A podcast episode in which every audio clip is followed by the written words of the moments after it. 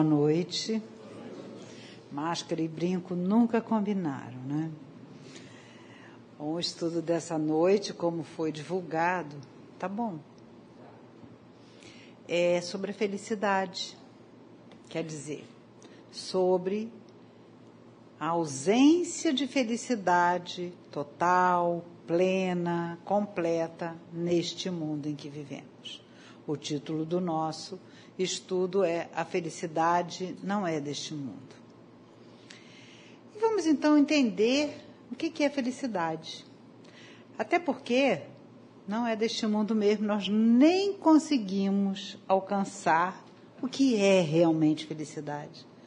A gente conhece momentos felizes, alegres, em que a gente se sente é, envolvido por uma satisfação, uma plenitude. São momentos, mas que passam. De acordo com o dicionário, felicidade é a sensação real de satisfação plena. Isso a gente já, já entendeu, a gente sente de vez em quando. Mas é um estado passageiro. É uma condição da pessoa alegre, contente. Mas a doutrina espírita ela restringe um pouco mais e ao mesmo tempo amplia. Porque diz assim: felicidade com relação à vida material é a posse do necessário. Olha só, restringe, mas amplia. Porque às vezes a gente vai buscar a felicidade exatamente naquilo que é supérfluo. Dificilmente a gente se contenta com a posse do necessário. E com relação à vida moral, é a consciência tranquila e a fé no futuro.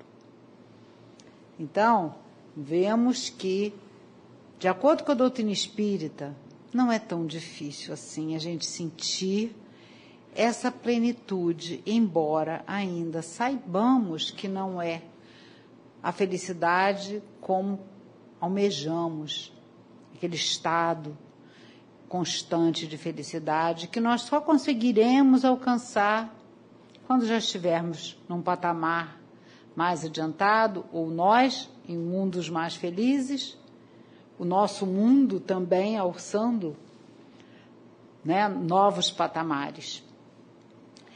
É, na, na questão 920, Kardec já tinha perguntado aos espíritos se o homem pode gozar de completa felicidade na terra. E eles responderam que não, porque a vida aqui na terra é dada ao homem como prova e como expiação. Mas, dizem os espíritos, dele, do homem, depende a suavização dos seus males e o ser tão feliz quanto possível na terra. Então, é possível, sim, a gente alcançar momentos de felicidade. Em Obras Póstumas, que é um livro maravilhoso, se quem ainda não leu ou não estudou, há uns anos atrás nós tivemos até um curso aqui de Obras Póstumas, foi maravilhoso. É, foi com, compilações de escritos que Kardec deixou, anotações, e que a sua viúva, Amélie Boudet, é, organizou né, e, e, e, foi editado. Então, há uma, um, uma mensagem do, de Kardec, uma anotação dele, dizendo que, na segunda parte do, do, do, do Vivas Póstumas, aquele que se esforça seriamente por melhorar, assegura para si a felicidade já nesta vida. Então, embora o título do nosso estudo seja A Felicidade Não É Deste Mundo, vamos entender que ela não é deste mundo, mas ela pode ser neste mundo, se a gente fizer por onde alcançá-la. É, podemos então ter sim momentos felizes. No capítulo 5 do Evangelho, que se intitula Bem-aventurados os aflitos, é, no qual nos baseamos para fazer esse estudo que nos foi proposto, Kardec traz vários ensinamentos sobre essa bem-aventurança e sobre as dificuldades que passamos aqui na Terra. Planeta ainda num patamar bastante primitivo, bem, bem pertinho do primitivo. Nós saímos de planeta primitivo, estamos na segunda escala ainda na evolução dos mundos. Estamos caminhando para a regeneração, nos dizem isso a todo momento os espíritos. Mas a regeneração não vai se dar assim, ó, num passe de mágica. Nós precisamos nos regenerar para que a terra, nossa morada, se regenere também. É, e Richard Simonetti, num livro que tem o mesmo título do capítulo, Bem-aventurados os aflitos, ele, em cada capítulo, ele explana, é, faz comentários sobre alguns dos itens deste, de, de todo este capítulo 5 do Evangelho, que é um dos maiores capítulos do Evangelho. Então, ele comenta né, é, várias situações, e quando ele fala sobre esse tema, ele diz que nós temos que entender que não estamos aqui na Terra estagiando numa colônia de férias, nem desfrutando de viagem turística. Como tem um amigo nosso aqui do SEMA que gosta muito de falar, nós não viemos como passaporte, como documento principal, nós viemos com carteira de trabalho. É? é o trabalho que nos faz caminhar para frente. Chico Xavier sempre dizia que a evolução se faz pela água da lágrima ou do suor. Então, vamos trabalhar. Né? E Simonetti nos lembra, neste livro, que é, Jesus veio nos apresentar um Deus de misericórdia, um Deus justo, um Deus bom, que dá a cada um segundo as suas obras. E o Espiritismo nos mostra que os males físicos, morais, emocionais, espirituais é, têm sua origem, são justificados, nada, não há injustiça, nada acontece por acaso. Somos hoje o resultado de tudo aquilo que nós construímos. E hoje estamos plantando a semente do que iremos colher amanhã. Porque essas dificuldades estão invariavelmente associadas ao nosso comportamento, às nossas os nossos débitos, as nossas dívidas, passadas ou presentes ainda nessa encarnação. Neste capítulo mesmo tem as causas anteriores das aflições e as causas atuais das aflições. Muitas vezes aquilo que a gente reclama tanto é resultado da nossa própria invigilância. E no estágio em que nós vivemos, a maioria de nós ainda espíritos rebeldes, indisciplinados, a gente tem que reconhecer isso é, o mal, muitas vezes, é o remédio para as nossas dores. Precisamos, até para valorizar o bem. Quando a gente hoje já se espanta com o mal, quando a gente hoje já se choca com uma notícia de alguma coisa que foi feita, um mal, né, que a mídia aí adora divulgar, porque mal vende, né? Bad news, good news, né, que dizem, né? Quer dizer, notícia ruim é que é notícia boa, porque dá ibope. É, então, nós, infelizmente, ainda precisamos desse, de, de momentos difíceis para curar as nossas mazelas. É o que nos dizem os espíritos Santo Agostinho e Cardeal Morlot nos dois itens é, que, sobre os quais nós estaremos conversando na noite de hoje, que é são os itens 19 e 20 do capítulo 5 do Evangelho. Bem-aventurados os aflitos. O, no item 19 é o Espírito Santo Agostinho que nos fala sobre o mal. O mal é o remédio, é esse o título do, do nosso, desse item 19. E ele nos traz várias perguntas o texto é praticamente todo de indagações que a gente vai resumir aqui, porque essas perguntas, esses questionamentos são para a nossa reflexão. Então, logo de cara, ele diz assim: a terra é um paraíso de delícias ou é um local onde há choro e ranger de dentes? Ainda é, né? Como desencarnado, provas foram escolhidas porque te sentias forte para suportá-las. Por que tanto murmúrio agora? Até quando os teus olhos só alcançarão os horizontes marcados pela morte? Ou seja, só o pessimismo, só coisa ruim, vai dar errado, não vai dar certo. E ainda, sabias que quanto mais forte fosse a prova, mais gloriosa seria a vitória. Então, quais são os remédios para os que foram atingidos por obsessões, perseguições, males cruéis? E para nos ajudar a refletir, a entender melhor esses questionamentos de Santo Agostinho, nós trouxemos uma historinha, gosto muito de historinha, quem me conhece sabe que eu adoro historinha. Essa historinha foi trazida pelo irmão X, que é o pseudônimo de espírito Humberto de Campos, neste livro, Estante da Vida, meu, meu tá bem velhinho já, psicografia de Chico Xavier, e se intitula A Cura. Então, um dia, encontra-se num diálogo, na verdade, é, nem é um diálogo, é assim, quase que um bate-boca, o mensageiro do Evangelho, o fornecedor de milagres e o homem enfermo. E aí? O homem doente fala, ai de mim, a doença está me matando. Além disso, inteligências transfiadas me atormentam, quer dizer, ele se sentiu obsidiado. Amparai-me, meu Deus. O mensageiro do Evangelho, com todo amor, com toda a calma, fala: Meu filho, tem paciência. Passo a passo, Jesus te dará forças. Sofrimento, muitas vezes, é o caminho para a verdadeira restauração. Aí o fornecedor de milagres vai dizer assim: ninguém precisa solenizar o desequilíbrio, posso te dar a cura agora.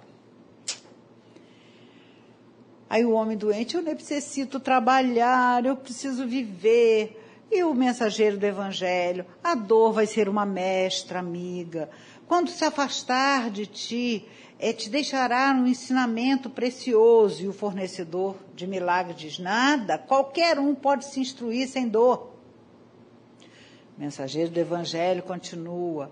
Só quando você tiver construído a harmonia divina no, no, no seu mundo interior. Aí o, o, o homem doente pergunta assim: quanto tempo eu tenho a dispor neste corpo? O mensageiro do Evangelho diz: mais ou menos 80 anos. Mas nem sempre você estará doente. Pouco a pouco irá se recuperar com o apoio de Jesus. Aí o fornecedor de milagres, por que não buscar a imediata libertação dessas dificuldades? E o mensageiro do Evangelho diz: o corpo é reflexo do espírito. Às vezes a exoneração da prova é desamparo moral. E o homem doente fala: e o que fazer? E aí vai nesse vai e vem, e o mensageiro do Evangelho sempre defendendo que a cura vem de dentro para fora, que não pode a gente não pode fugir daquilo que nós aceitamos na nossa programação. E ele diz: você irá se curar, mas deves fazê-lo com a bênção de Jesus. A cura vem de dentro, das entranhas do ser. E o fornecedor de milagres, não. Garanto-te saúde perfeita em poucas horas. Por fim, o homem doente falou: O que, que eu faço? Como eu vou agir? E o mensageiro do Evangelho falou: Meu filho, a escolha é sua. Tens o livre-arbítrio. O homem doente, então, aceitou. Eu quero ficar bom. Decidido, aceitou a mão que o fornecedor de milagres lhe oferecia e se viu logo restabelecido, eufórico. Em seis meses, todo já lépido, fagueiro, contraiu matrimônio com uma rica herdeira e se alçou a cumes de, de, da, na vida social, fortuna. Daí a poucos meses, começou a fazer bobagem. Começou a beber, começou, entrou no mundo das drogas, porque aquele ambiente elevado, aquele ambiente social, para um homem saudável, de espírito saudável, seria bom, mas para ele, que era uma alma doente, complicou. E assim, em 20 meses, estava ele no mundo das drogas, e passado precisamente dois anos antes dos 36 anos de idade, desceu para novos precipícios de sombra num suicídio mascarado de acidente, dizer, provavelmente um suicídio indireto, em que ele foi minando as suas próprias energias. Aí voltamos aos questionamentos de Santo Agostinho. Será que ele imaginava que reencarnar na Terra seria viver num paraíso de delícias? E nós? Antes da reencarnação, será que ele já sabia das provas que ele iria passar? E nós? No nosso nível evolutivo, provavelmente nós participamos do planejamento reencarnatório. Ou, no mínimo, aceitamos as provas que nós iríamos passar, conscientes de que eram necessárias para o nosso adiantamento. E nos dizem os espíritos que, em geral, a gente quer mais. Mais do que aquelas que nos são dadas. A gente vem naquele afã, naquela ânsia. Não, eu quero quitar meu débito rapidinho. Então, os nossos mentores nos freiam. Calma. Você não, não pode, não está preparado para isso. Nos dão o mínimo necessário, o tamanho da cruz que a gente tem condição de carregar. Mas a gente quer serrar a cruz, né? Quando chega aqui, a gente quer cortar um pedaço dela. Mas, da mesma maneira que o homem, né, no homem doente da nossa história, muitas vezes a gente se queixa muito, né? É difícil, eu sei que é difícil. Quem não? As nossas doenças físicas, as nossas doenças espirituais, quantas vezes a gente briga com Deus? Porque acha que a nossa cruz é muito pesada, Deus esqueceu de mim, não é possível, eu não pedi isso, eu não estava tão maluca assim a esse ponto, será? Mas tudo isso nos leva a uma conclusão lógica, difícil de aceitar, mas lógica. A doença que recebemos realmente, muitas vezes, é a cura da alma. E Santo Agostinho nos ensina que a fé é o remédio certo para o sofrimento. Temos que ter convicção de que Deus não abandona nenhum dos seus filhos. A fé no futuro, olha o que a doutrina espírita nos diz, o que é felicidade paz na consciência e fé no futuro. Quando a gente passa sempre por uma mesma situação, que a gente diz assim, ah, isso sempre acontece comigo, é sinal de que a gente está tropeçando naquela mesma prova, está repetindo os erros, porque as coisas vão acontecendo até a gente aprender, né? É sinal de que eu estou diante de uma prova, uma situação que eu já deveria ter aprendido, mas eu ainda não enxerguei. Né? No momento que a gente para de dar as mesmas respostas para aqueles mesmos problemas, a gente acaba conseguindo passar na prova. É que nem aquela história do buraco que eu já contei aqui de outras vezes, né? A gente passa por uma rua que tem um buraco, a gente cai no buraco. A gente sabe que o buraco está ali, a gente tenta dar a volta, daí a pouco cai no buraco de novo. Até que a gente se toque e passa por outra rua. Não é? Aí a gente passa na prova. Jesus nos diz que todos devemos procurá-lo. Ele diz assim: Vinde a mim, todos vós que estáis aflitos e sobrecarregados. No nosso, nosso capítulo é bem-aventurados os aflitos. Parece uma incongruência, bem-aventurados aqueles que estão sofrendo, que são aflitos.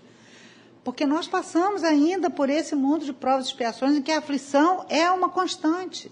Mas se tivermos aquela certeza da presença de Jesus em nossa vida, vamos passar com muito mais leveza. E ele diz: porque meu jugo é suave e meu fardo é leve. O fardo é leve, a cruz não é tão pesada como a gente imagina, e ele está com a gente, ajudando a carregar. Quantas vezes nos levanta no colo, como a, aquele belo poema das pegadas na areia, que a gente olha e não tem duas, dois pares de pegadas, só tem um só. Jesus, nesse momento, você me abandonou. Não, meu filho, estava carregando você no colo. Meu jugo é suave. Eu sempre pensei um pouquinho, questionava esse negócio de jugo, sabe? Eu não entendia muito bem, não. Mas depois a gente vai estudando, vai entendendo. Porque o que é jugo?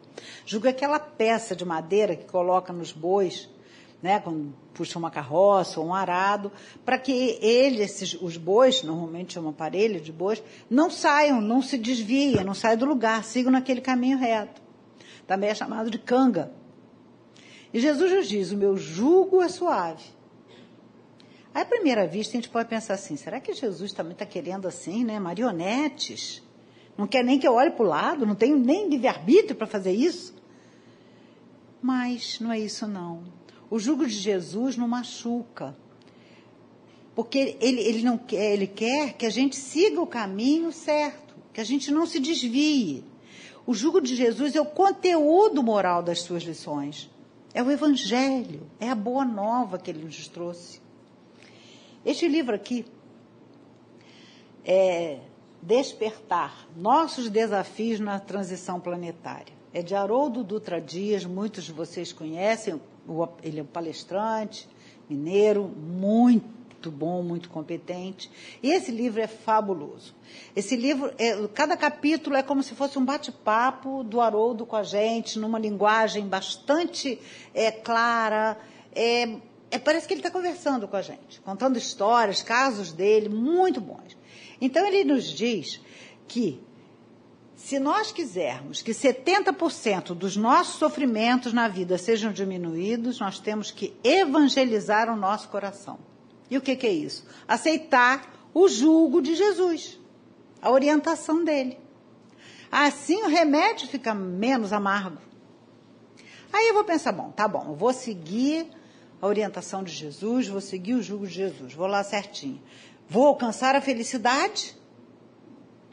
Será? Minhas realizações todas vão ficar, vão ser concretas? Não vou passar mais nenhum sofrimento? Dificilmente porque é uma, uma tônica do nosso mundo ainda. No, no capítulo 20, no item 20 desse capítulo que nós estamos estudando, quem traz a lição é o espírito François Nicolas Madeleine, que é o cardeal Morlot, ele foi arcebispo de Paris quando teve encarnado. Ele, ele que diz que a felicidade não é deste mundo. Já entendemos, né, que nós não estagiamos num paraíso de celeste, né? A gente está aqui com carteira de trabalho. No meu tempo a gente falava CTPS, eu trabalhei no Tribunal de Trabalho. a gente tem que estar tá lá com a carteirinha de trabalho prontinha e aceitar os trabalhos quando eles surgem. A gente nem sempre gosta do que faz, né? Mas tem que não pode muitas vezes fazer o que gosta. Então tem que aprender, né? A gostar do que faz. Como o próprio Haroldo diz nesse livro mesmo, lá no finalzinho, ele diz assim: floresça onde você for plantado, dê o seu melhor, sempre. Então, apesar da, da, da, desse ensinamento dos Espíritos, dizendo que a felicidade não é deste mundo, nós temos uma certeza. Todos nós nascemos para ser para sermos felizes. Todos. Ninguém nasceu para dar errado. Deus nos criou simples e ignorantes, quer dizer, simples, sem complexidade, sem conhecimento ainda, para irmos conquistando, para irmos caminhando passo a passo. Nada nos foi dado de graça, porque senão, qual seria a vantagem se nós não construirmos? Nós somos artífices do nosso destino. Então, cada um de nós, intuitivamente, corre atrás dos seus sonhos, da sua família, seus desejos, seus ideais. É natural, é normal e é válido, e é saudável. O problema é que o homem terreno, em geral, ele liga a felicidade à posse dos bens materiais, que passam de mão em mão, e que nós não levamos quando saímos dessa vida. Mas se a gente se apegar demais a esses bens materiais, aos prazeres da vida, aos vícios, às paixões, nós vamos levar para o outro lado a sensação de que nós não conseguimos passar sem eles. Nas reuniões mediúnicas, a gente vê a cada dia exemplos de espíritos que ainda estão presos aos vícios, ainda se sentem com a necessidade do álcool, da droga, do cigarro, do, do, do sexo desvairado, que se ligam a outros encarnados para sugar essas energias. Porque é assim que eles conseguem se sentir, eles dizem que têm que se sentir vivos. E não precisam mais disso. Graças a Deus, há sempre a ajuda do plano espiritual e esses irmãos, em geral, eles acabam voltando e se curam. Se não conseguiram se curar aqui, se curam no plano maior. Mas dependendo do nosso apego, ficamos infelizes, tanto aqui nessa vida quanto na vida maior na vida do plano espiritual. Sabemos pelos estudos da codificação que o nosso planeta não é um dos orbes mais elevados, né? Como a gente lembrou, está ainda no segundo patamar, no segundo degrau. Mas, de acordo com os textos do Evangelho, do Livro dos Espíritos, se, se já passamos por pela, pela fase do planeta primitivo, a gente não se lembra, mas deve ter andado por lá. Estamos na prova de expiações, caminhando para a regeneração, sabemos, como eles nos ensinam, que existem mundos felizes e até chegarmos ao mundo celestes, quando seremos espíritos puros. Ninguém duvide disso. Temos um longo caminho nessa caminhada, mas chegaremos lá para o planeta se regenerar, precisamos mudar a vibração dos nossos pensamentos, dos nossos sentimentos, vibrarmos no bem. Quando vemos uma notícia que nos assusta, que nos faz ficar revoltados, vamos parar para pensar. Aquele irmão que cometeu aquele crime hediondo ainda não descobriu, porque a consciência é o maior juiz. Um dia ele, um dia ele também será espírito puro. O tempo que cada um vai levar vai depender da caminhada. Mas, voltando aqui ao livro do Haroldo, recomendo enfaticamente. Podem procurar lá na livraria, se não tiver, encomendem, que vale a pena. Ele nos fala de felicidade, que ele também comenta esse capítulo do, do Evangelho, ele apresenta uma fórmula matemática que eu achei muito interessante. Ele diz que felicidade é igual a expectativa menos realidade. Tem todo sentido, né? Felicidade é igual aquilo que a gente espera menos a realidade. Se a gente consegue juntar, por exemplo, a gente tem uma expectativa de alguma coisa e a realidade se ajusta perfeitamente naquilo que a gente espera, a gente vai dizer assim: ai, que felicidade, não é? Mas a realidade está sempre mudando, a nossa expectativa também. E ele nos alerta que para a gente poder se adequar à realidade, nós temos que considerar os quatro elementos básicos da vida: nascimento, morte, doença e envelhecimento. Por mais duro que seja, a gente tem que encarar que todo mundo vai morrer o corpo. Alguém tinha dúvida aqui? Se tinha, acabou de ser sanado. Todo mundo, um dia vai. Nasceu com vida, um dia o corpo vai acabar, o espírito não. E pior ainda, todo mundo vai envelhecer, a não ser que a morte leve antes. Vai envelhecer. E ele é muito engraçado que ele tem hora que ele diz assim.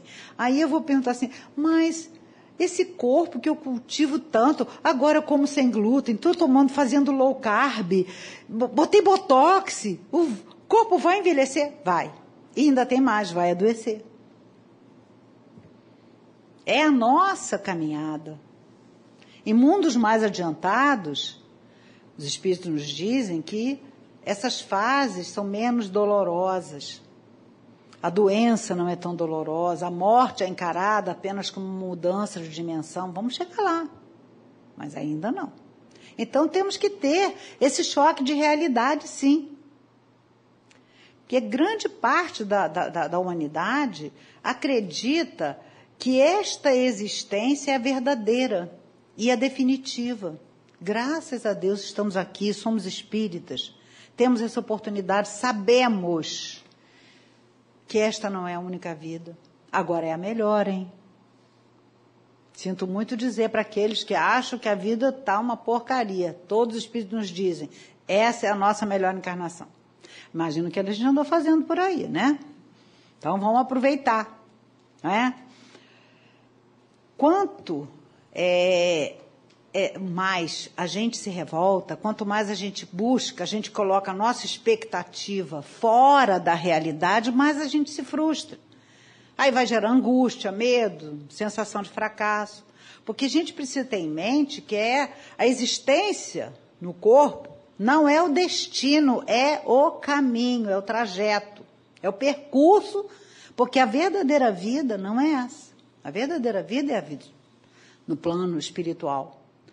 Mas na erraticidade, nós aprendemos, evoluímos também, mas temos que vir para aqui para a prova. É como se a gente estivesse na escola.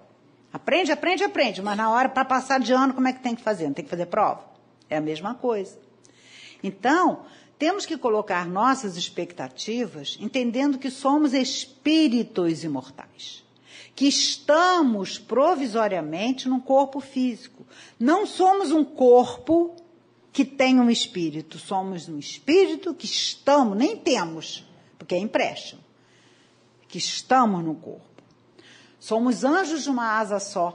Ouvi isso uma vez. Precisamos da asa do nosso irmão para poder voar. E a gente sabe que a felicidade sempre vai acompanhar a boa obra, a caridade. Sabemos que quando a gente consegue fazer para o outro, para o próximo, aquilo que a gente gostaria de que fizessem conosco, a sensação de felicidade é muito grande. Então, temos que ter essa convicção que a felicidade não pode não ser deste mundo, mas podemos alcançá-la, mesmo que relativa, neste mundo. E dificilmente seremos felizes se não tivermos dispostos a fazer o bem dos outros. Eu me lembrei muito quando eu estava lendo isso dos doutores da alegria, né? Esse grupo de pessoas que vai nos hospitais, que vai cantar, fazer brincadeiras, teatrinhos. É tão bom a gente ver uma criança sorrir. Imagina uma criança doente, levar o amor, levar mas a gente, ah, mas eu não tenho jeito para isso, mas a gente tem jeito para outras coisas. A gente não precisa, ah, para ajudar uma criança, então eu tenho que fundar um orfanato. Não, não precisa. Vai lá no Lara, né? Tem tanta coisa boa para a gente fazer, né? Em qualquer lugar, em casa, com as pessoas que nos rodeiam, com o filho da nossa ajudante de casa, o dia que ela tem que levar lá, porque não tem ninguém para deixar a criança, a gente se descabela. Ai, o que, é que essa criança está fazendo aí? Não. Vamos valorizar. Vamos passar pelo porteiro. E aí, como é que tá? Seu filho melhorou? Vamos dar atenção. Vamos dar bom dia mesmo, boa tarde com vontade, boa noite com vontade, de que aquela pessoa tenha um bom dia, tenha uma boa noite. Assim nós vamos fazer brilhar a nossa luz. Porque Jesus nos disse: Vós sois a luz do mundo. Podeis fazer tudo o que eu faço e muito mais. Vamos acreditar no Mestre. Somos luz. Ao longo da nossa trajetória evolutiva, fomos colocando capas em cima dessa luz, cobrindo através do orgulho, do egoísmo, as duas grandes chagas da humanidade. Mas vamos reconhecer que Deus está conosco, sempre. Ele não abandona seus filhos, ele mandou para nós, nosso irmão mais velho, Jesus, para nos dar exemplo, nos trazer o caminho, a verdade, a vida, trazer o jugo, o jugo leve para que a gente não saia muito do caminho. Assim mesmo a gente consegue, né, se desligar ali do jugo, dar um jeitinho e aí vai procurar um atalho. Não dá certo. Quebra a cara, tem que voltar. E tem que seguir na estrada direitinho, porque atalho não leva ninguém ao lugar que a gente tem que chegar. O Haroldo diz, numa passagem ali, que uma vez ele estava brigando com Deus. E ele estava se sentindo abandonado.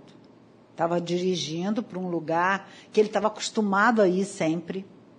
E ele sentindo abandonado, brigando com Deus. Uma vez um, um amigo nosso aí falou assim: a gente de vez em quando tem que discutir a relação com Deus. Então, ele estava sentindo assim, não sei o que estava acontecendo na vida dele, mas ele dizendo que ele estava se sentindo abandonado por Deus.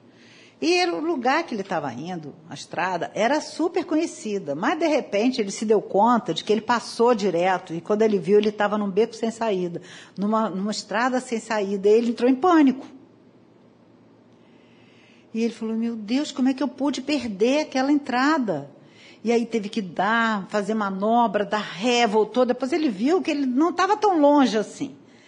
Aí ele falou assim: Eu acho que isso veio para me mostrar que não estava abandonado nada. É para mostrar, tá vendo o que é ficar abandonado, sentir abandonado, é isso.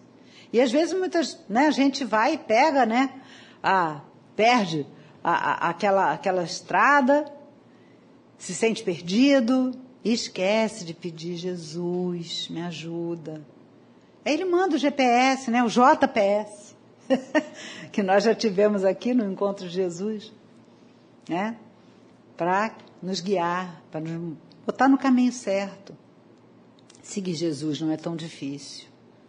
Dá trabalho. É mais, é mais trabalhoso do que difícil. Temos que ficar atentos, fazer ao outro, como ele nos disse. Amai a Deus sobre todas as coisas e ao próximo como a ti mesmo. O dia que a humanidade realmente conseguir fazer isso, só fazer para o outro o que gostaria de receber e não fazer para o outro o que não queria.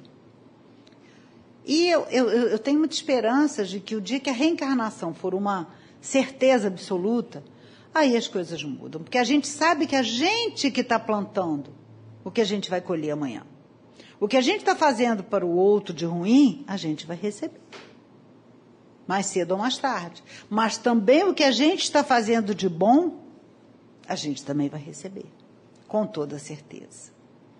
Assim nós vamos fazer brilhar a nossa luz.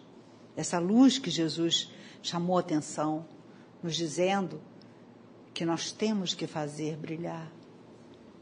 E aí, para concluir, eu trouxe um texto que é uma alegoria. alegoria é um texto simbólico, um texto cheio de metáforas. Eu recebi de uma amiga lá de Niterói na casa que eu trabalhava antes de morar aqui. Justamente quando eu estava preparando o, esse estudo, eu falei, ah, deve ser para poder usar. Deve ser um texto que vocês talvez conheçam, porque deve circular aí pela internet, essas coisas que chegam assim, né? Pelo WhatsApp e tal, é porque já está circulando por aí. Mas eu achei tão interessante. É, então, essa, esse texto se chama O Fósforo e a Vela.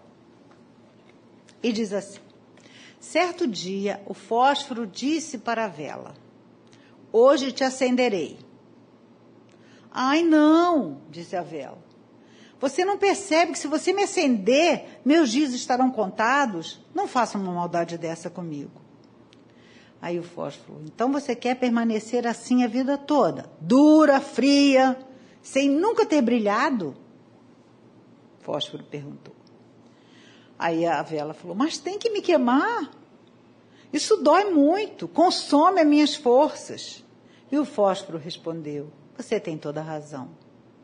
Mas essa é a nossa missão. Você e eu fomos feitos para ser luz. O que eu, apenas como fósforo, posso fazer é muito pouco.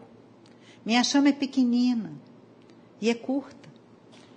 Mas se eu passo a minha chama para você, eu vou estar cumprindo com o sentido da minha vida. Eu fui feito justamente para isso, para começar o fogo. Já você é a vela. Sua missão é brilhar. Você pode distribuir essa luz, acendendo outras velas. Toda a tua dor e energia se transformará em luz e calor por um bom tempo. Ouvindo isso, a vela olhou para o fósforo, que já estava no finzinho, e disse assim: Por favor, acende-me.